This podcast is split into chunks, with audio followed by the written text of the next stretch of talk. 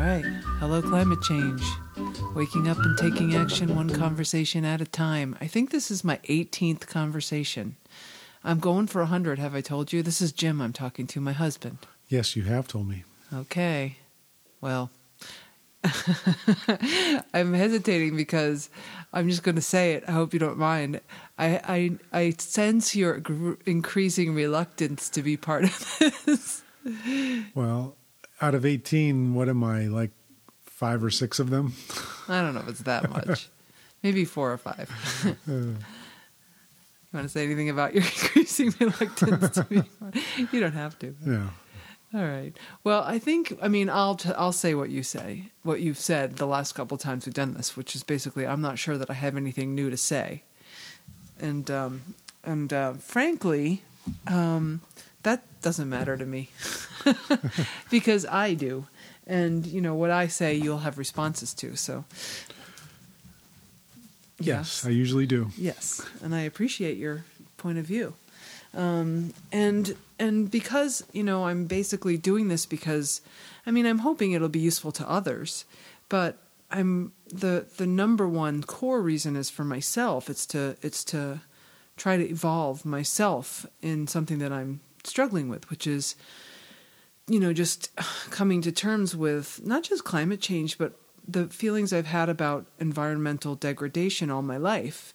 And as a kid, I've said this before on previous episodes, as a kid, I felt really sad and bad about what I understood was going on. And as a teenager, I felt really sad and bad. You know, when I was in college, when I was hearing about how much of the rainforest was getting cut down each year, just, you know, it feels crazy. It feels crazy to be living in a world where, you know, things like that are happening. And we know that how important that body of nature is to our own healthy survival on the earth, not to mention all the other creatures and the whole system, you know, and that, you know, in the context of all the other crazy things that are happening in the world, wars and famines and people who are super rich and people who can't, you know, are dying because they don't have the resources to sustain their lives, whether it be medical or food or whatever.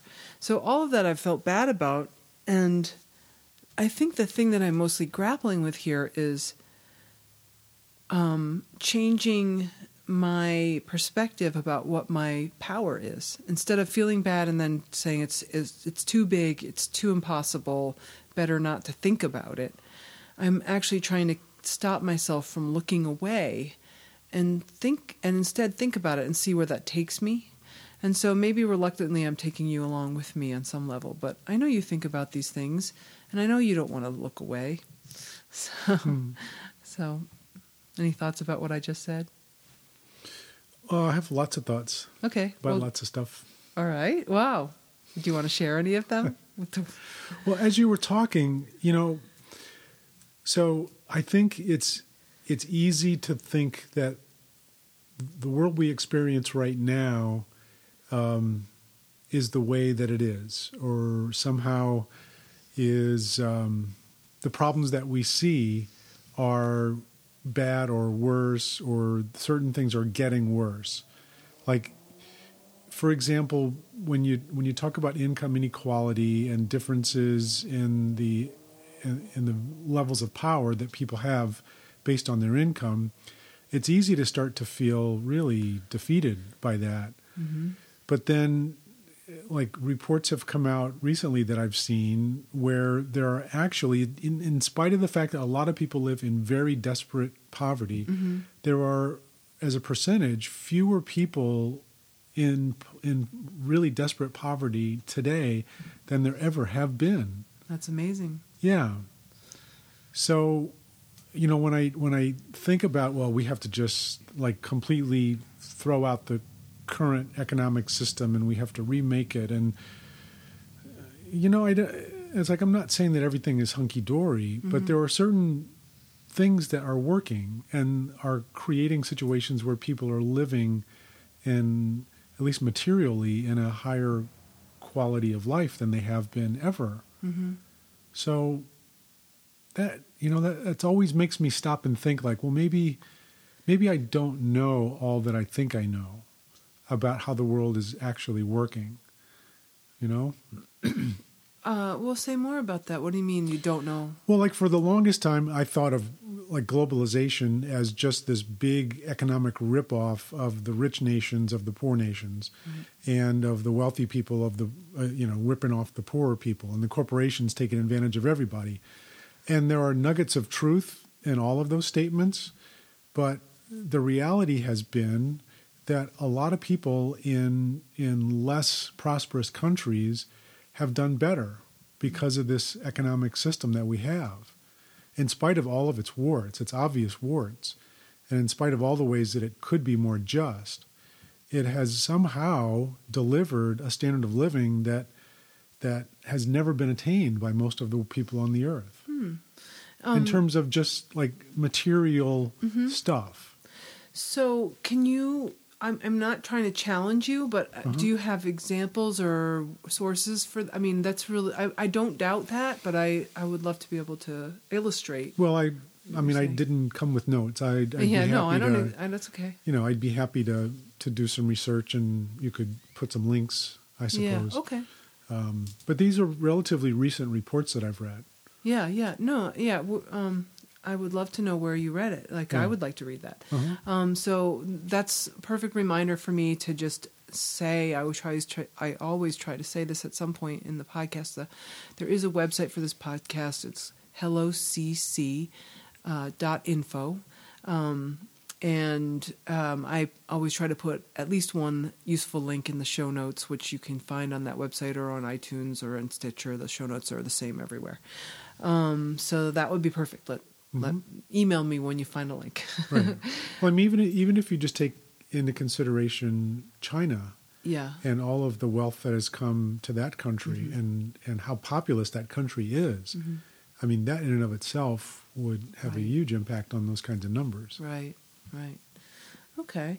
Well, I mean, I think that the direction you're going in, that, just basically looking at what's going well, is kind of part of what I've been going, the direction I've been going in thinking about climate change, mm-hmm. is because you have to notice gains. You have to look for hope because, you're going to beat yourself against mm-hmm. a wall of despair and die crying if you don't. And there are things to be hopeful about.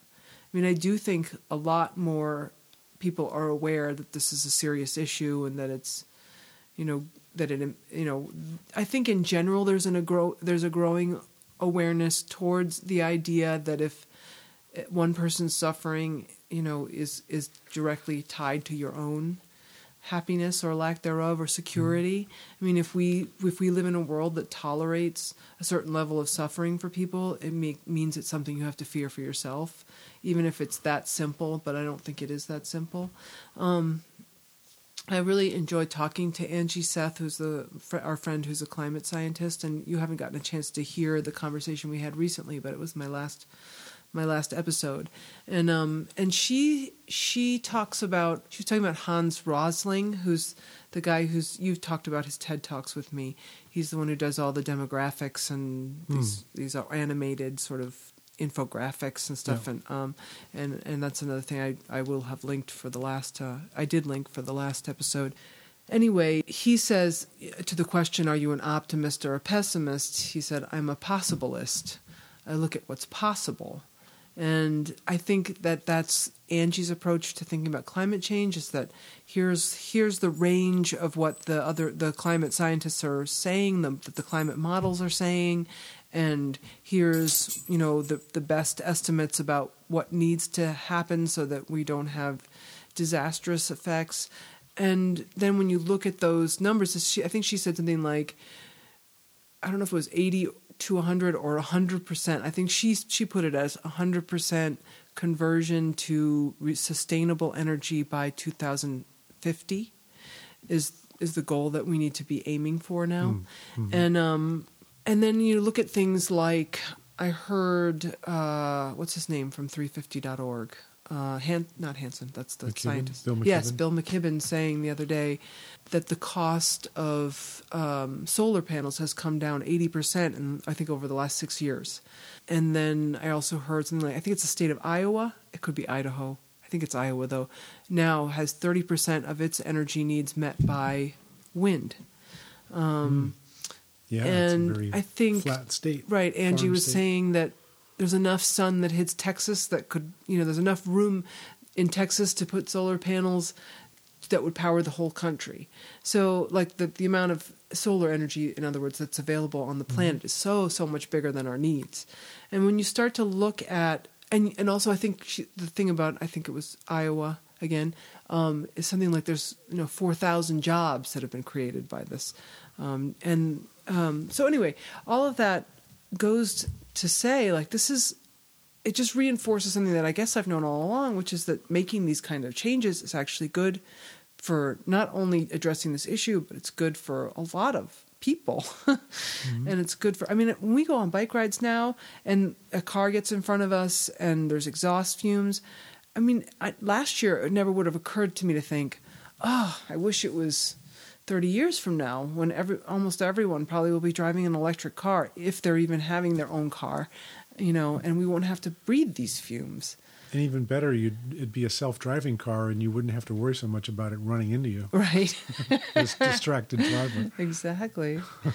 So you said at the beginning you had a lot of thoughts, and that was one of them. Was there something else? Well, we had, prior to starting to record, we had talked a little bit about oil companies and the whole... the villainization of... Yeah. Well... Yeah, and I guess you could say it's villainization, and they certainly have a lot of there are a lot of reasons to think of them as villains. Mm-hmm. But I also am aware that they're a corporation, they're in business to make money for their shareholders, mm-hmm. and they're going to respond to the incentives of the market. And I think what's really more corrupt or more villainous is a political process that has allowed them to manipulate public policy in such a dramatic way. We could have a public policy that would very clearly favor renewable sources of energy. Mm-hmm. We could subsidize it. We could allow all kinds of tax breaks. We could set limits on, carbon emissions. We could do all kinds of things. Yeah. And a company like Shell, they would probably drop the Shell oil part of it, and they would just become Shell Energy. Right. And they would go into the solar business, They would transition. Yeah. And, like we said before, it's not likely that we're going to be completely done with oil for a while. The truth is, it's a substance that allowed our modern economy to develop.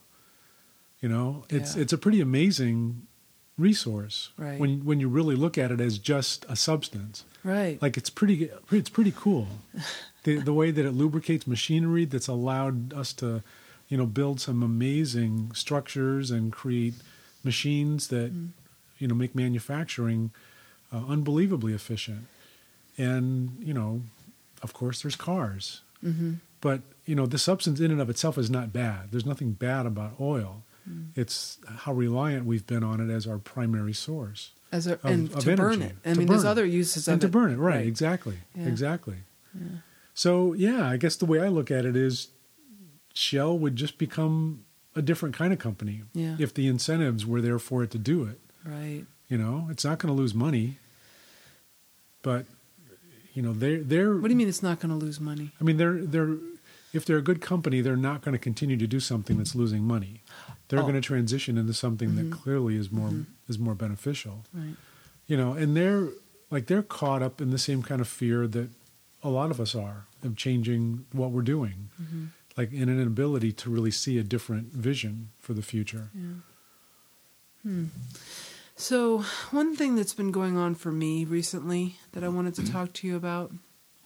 And I'm aware that I'm changing the subject, so I'm going to back off for a second and see if there's more to say about what you just said. No. Well, okay, but there is. There's the fact that we subsidize oil.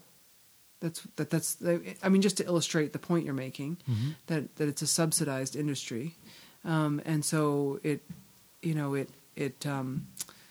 artificially gives the impression that buying gas or oil is cheaper than it is in terms of the expense of production of that fuel source. And then there's also the idea of how much like manpower as sort of similar in the sense of like horsepower, but we'll say manpower because we're the ones that were being spared the actual physical labor. Like if you think about how much a gallon of gasoline, how much weight that can move over what distance, if we had to do that by hand, what would we be up against? Or if we had to do that by animal. This time, I really thought it was really enlightening to hear this. I cannot think of his name, but we've talked about it. I've talked about it several times with Randy when he's come and talked with me on this podcast, and he's really interested in these transition towns and the guy who started the movement in England, Rob Hopkins, that's his name.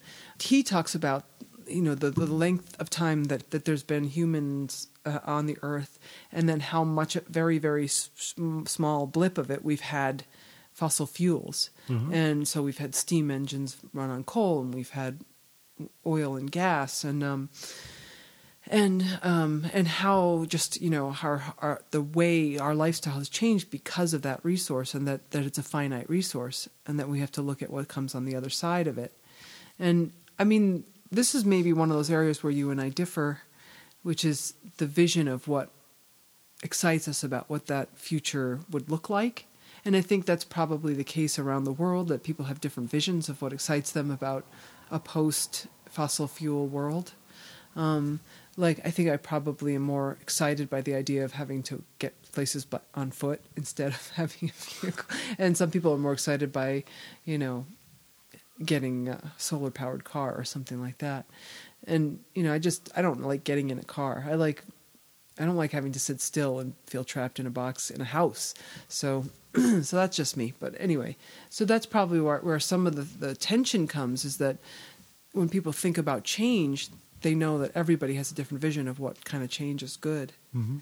But I think I think that even with that fear in the picture, we could kind of get past it enough to see some basic, obvious common ground, which is, everyone having security in terms of a safe, secure place to live, and medical care and food and water and social interactions and productive, meaningful work.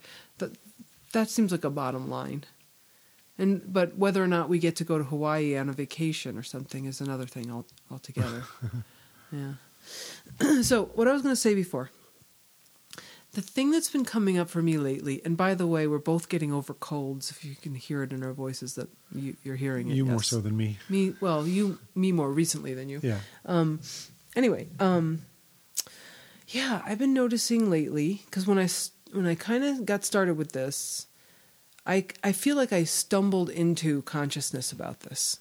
And that's why I talk about it like waking up, and like I feel like there was like a loud noise and it woke me up type of thing. And suddenly I was it was in my face thinking about this topic. I think lately I've been feeling the temptation to go back to sleep, and that's been interesting to watch and to try to navigate. And I don't have the answers about it yet, but I feel like I want to be transparent about it, because I think it's probably more common than gets heard about, when you try to take on a big thing. And now you're yawning. No, it's just funny because I'm talking about sleep. You're illustrating it. So one thing that I just realized recently was that in this period of time of the temptation to go back to sleep, I've been kind of fighting it, and the fight kind of looks like me yelling at myself internally that I need to get past whatever blocks I have about picketing and going to meetings and protesting and getting arrested and dropping my personal ambitions and projects in order to make my life all about saving people in the world. And this overwhelming kind of like, if damn it, I have to be with my shoulder to the grindstone, or that's the mixing metaphors. I don't know what I'm trying to say. How you know what I mean, though.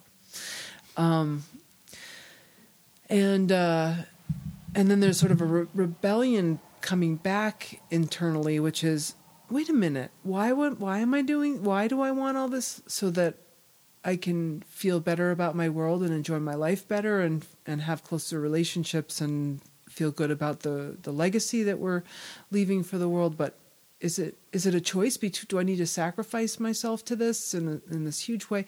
And it becomes this like internal, like crazy thing that I don't know how to push past those things. I don't want to give up more of my limited, you know, I've said this before, my limited free time, and then contradicted myself. Like I have more free time than others. As I go through the same sort of cycle of thought. And just in the last few days, I think I had sort of a meltdown and like cried about everything. And I always think that's the best thing. It's like a storm. It clears the air, and suddenly you can see further into the horizon, and you can see clearer. And the thing that shifted for me was that I didn't have to focus so hard on out there, because there are still plenty of things to do right here. Like, for instance, I've talked about wanting to, we have some mutual funds that we, you know, you had some of them before I married you, and some of them I had, and we've kind of just let them be there, and we've never really looked closely at what they're actually invested in, which feels a little overwhelming because a mutual fund is such a collection of different investments, but it's made sense to me that we should divest from being a stakeholder in fossil fuel industry. And so it just kind of got clear to me, like, okay, that's the next thing for me to work on. So my next move will be to look at the 350.org website, because I know that that organization has really spearheaded this divestment movement, though it's, you know, you hear more about institutions divesting than individuals. That's certainly part of it. And so I'm going to take that on, and I will definitely report about it. How do you feel about it, since you're actually my financial partner in life? Mm. Well, the mutual funds that we have money in are funds. I mean, none of them are specialized to just buy in the petroleum industry. Right. You know, so there's a mix of all different kind. Mm-hmm. And it wouldn't surprise me if some of them are in the fossil fuel industry in one way or another. Mm-hmm. I think it, well, this comes back to your Shell energy company. Oh, go ahead. Well, yeah, I mean, I don't know if Shell Energy was the company we were buying in, and they had a small portion where they still drilled for oil, but they started transitioning into more and more renewable, you know, sources. Would that feel different? Yeah, probably. Mm-hmm. Probably. If you knew that there are energy companies out there that are actively trying to transition, I mean, that would feel pretty good to invest in a company like that. Yeah. You know? I mean, I do think the reality is that we're going to have oil as part of our mix for a while yet. Yeah.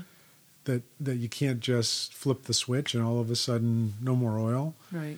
So, you know, to say that those companies are bad and we shouldn't invest in them, again, I don't know. I mean, I think it's easy to say I'm done with oil companies, as you know, and paint them all with a broad brush. Mm-hmm. But my guess is that there's probably a mix in the way that they're conducting themselves, and to do it properly, to really divest, I think you'd want to make sure that you're pulling your money out of those that are putting up the roadblocks, that are really trying to sabotage, you know, legislation and international agreements and things like that. Mm. I think there probably are some power companies that are much more progressive than others, and we should support those. Right. So I don't think it's quite as black and white as, you know, just pull all your money out of any company that produces energy. You know? Yeah. Yeah, I mean, but at this point, I think you're right that the way the legislation is, what you're saying earlier, is that oil companies are, because there isn't, it's sort of like not having a strict enough parent, their biggest, they're most beholden to their investors, and there's not enough stricture on them, so they're just going to keep going where the money is. Right. And they're legally obliged to do so. Yes, they are. Right. And yeah. I mean, it would take a bold leadership to make a case, which I'm saying a case could be made that that's not the right approach for their tax, for their investors, but that would be a battle. Yeah, and that would be a pretty courageous. That would be a CEO or a management team that would be willing to lose their jobs, right? Because they believe it's the right thing. They would probably lose their jobs. Yeah, in the short term. They would have to take a hit. Right. Yeah. So anyway, to come back to the idea of divesting. Yeah. I'm not opposed to it, mm-hmm. but again, I think it's to do it properly and to do it in a way that actually does reward companies that are trying to do the right thing, mm-hmm. I think is a little more nuanced. Yeah. So, I've been wanting to do this for a long time, but I'm not in the financial world, and I feel overwhelmed by it, and like I don't even know where to begin in terms of research. But that has been the place where I've stopped. It's like, well, I don't know where to begin, so I don't begin. Not knowing where to begin is kind of a tough mental space to defend when you have Google. And when you know, for instance, there's an organization out there that's like their primary platform in terms of what they're saying that we should be doing, and we know the name of that organization and the name of the leader of that organization. So it would be really good information to hear from 350.org. Yeah. Who do they think is doing the right thing in terms of the energy sector? So I'm going to look it up on their website. Yeah, I think that would be really helpful. Try to figure that out. I will make sure to report back to you on my very next episode about that. Mm-hmm. And to you, my husband, as soon as I find out. Cool. So also on the front of what can I do, close to home, sort of the things that feel like they're within reach for me. I think that's something I need to keep reminding myself of, is that the issues that I'm having, feeling like I'm doing enough, are the issues I have in all of my life, feeling like I'm doing enough. Mm. I think it's probably universal that wherever you are on this topic, and wherever you see yourself being stalled on this topic, if you even see yourself that way, it's going to be familiar. You're going to see that as the way you get stuck in other places in your life. So taking it on here is in a way like a not personal way, or not as loaded way maybe personally, to take on the challenges that make your life smaller than it could be in general. Mm-hmm. So for me, to use myself as an example, for me, I think I've carried around a feeling of pressure that I've had since I was a kid and was considered gifted, and was, my parents and people around me expected big things from me. I still feel like I carry around that pressure that I'm not fulfilling that. And so when I approach this topic of climate change, I make a podcast, which is, I think, perfectly fine. And hopefully useful for others besides me, but certainly just useful for me is fine enough. But it can blind me to the importance of, hey, we still need to make that call to the guy who is going to help us to insulate our attic, which would reduce our footprint, which as people in the United States is perfectly not only reasonable and appropriate, but honorable and important place to be putting our attention, because we're using so much more than our share of the global energy. So making that phone call is as heroic as any, standing on the sidewalk outside of outside of the UN in Paris or whatever it could be. Which, by the way, if you're not aware of and you're looking for something to feel big and heroic about, is that there's going to be a big conference in Paris starting at the end of November, which climate activists are saying is really our last chance, and so are climate scientists saying this is our last good chance to actually affect global policy so that we change the course that we're headed right now and move towards more sustainable energy practices. And because this is basically the Conference of the Nations about climate change. And it's happening in Paris. And so, when I talked to Angie last time, she was saying, call your lawmaker, whatever, your representatives and let them know this is important to you. I'm not really sure who, Well, that's confusing to me. Yeah. Well, this is one part that gets frustrating for me personally, living here in Connecticut. Right, because they're on our side already. Yeah. Every single office holder at the federal and the state level in Connecticut is on board. Is on the right side of this issue. Right. So when you talk about, contact your legislator. There's no point. Not really. Yeah. Not for us. Right. Would it matter if we could contact legislators in Mississippi and Alabama and West Virginia? Yeah. Yeah. But I don't think they listen to us the same way that they do people coming from their own state. So that part of it is hard. Right. That's a hard reality of our political system here in the U.S. So here's the thing that brings to mind, and that is one of the places that I see as being the front lines of this issue is personal relationships. On a level that this is sort of peripheral right now because there really wasn't going to be something I was going to do to try to change it. But, we went to my brother's wedding in California and I had feelings about, flying across the country for a wedding and not that I would never, ever have not gone to my brother's wedding.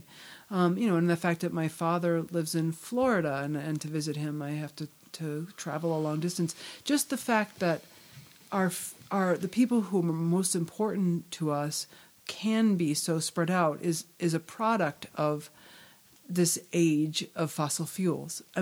The ease of travel, right? And, now we've sort of set up our relationship infrastructure in a dependent way, that the people that are closest to us are not the people who are living next door to us, and how wonderful it would be, by the way, as an aside, if the people we cared about most are the ones that were living next door to us. And, there's a case to be made for investing in those relationships. And that can be a topic of another day. Yeah. But I wholly support it. But in the meantime, in our generation, because we're really not going to people are not going to rearrange themselves physically around the planet to address this in a way that feels more sustainable. But we have to navigate those relationships, and we have to make decisions about how we use our carbon. and I want to say our allotment of carbon, but there's no allotment, there's no limit to what each person gets. But that's another thing that's similar to what, on a bigger scale, what the corporations are up against in regard to their relationship with their shareholders. We're up against in our relationship with our loved ones. And it just feels like you don't want to make anyone feel bad. And I guess I want to frame this as an opportunity to deepen our relationships. So yeah, we can't call our representatives and have it make a major difference, but we can call an old friend in another state and reconnect. And it doesn't mean that we're lobbying them. We can find out what's going on in their lives. And it may be something we just bring up. Hey, I just wanted to, I don't know how you feel about this topic, but there's this thing coming up you could actually become a lobbyist in a different sense. And wouldn't that be great to reconnect with, to use that phone call on an old friend, that you've, rather than call a stranger that's not going to really make any difference anyway. So that's why I'd like to think of that too as the front lines, not just out there where the media is. There's plenty of smaller, more sort of personal level kind of ways that we can be making change. Yeah. The more people on an individual level see this as something important, the more likely it is to change. So here's the real question. Do you have any friends in Alabama, Mississippi, or those states that you mentioned? Unfortunately, I don't. I don't either. I have friends in Tennessee, and Tennessee's a Republican state, isn't it? Yeah. But they're probably already on board. But I could get them to call theirs. I could drop them a line. So thank you. Thank you for indulging me, for having another conversation. You're welcome. Did you think it was worthwhile? Well, it was helpful for me. Oh. I don't know if anybody else. Well, how so? Well, just, when you start talking, sometimes it helps you understand where your own mind is going. Mm. Sometimes things come out that maybe make more sense when you speak them than when you're thinking them, or I don't know, it just somehow helps to tie them together. Yeah, so I'm glad to hear that. Yeah. And that's actually like the aim for this for me. I mean, I didn't ever say this. I don't know why I haven't said this, but besides it being good for me, my real maybe my secretly held kind of secret hope, I should say, that I felt somehow shy about for this podcast is that it would create a space for conversations that are helpful to the person I'm talking to, and just giving people an opportunity to articulate their thinking, which could help advance their thinking, in whatever direction. So thank you for that, for giving me that opportunity and that feeling of success. Well, thank you. And thanks for listening. And if you have any ideas for what you'd like to hear on this podcast, I'd certainly love to hear from you. So if you go to hellocc.info, you can find a way to contact me. Have a nice week. Bye. Thanks, Jim. You're welcome.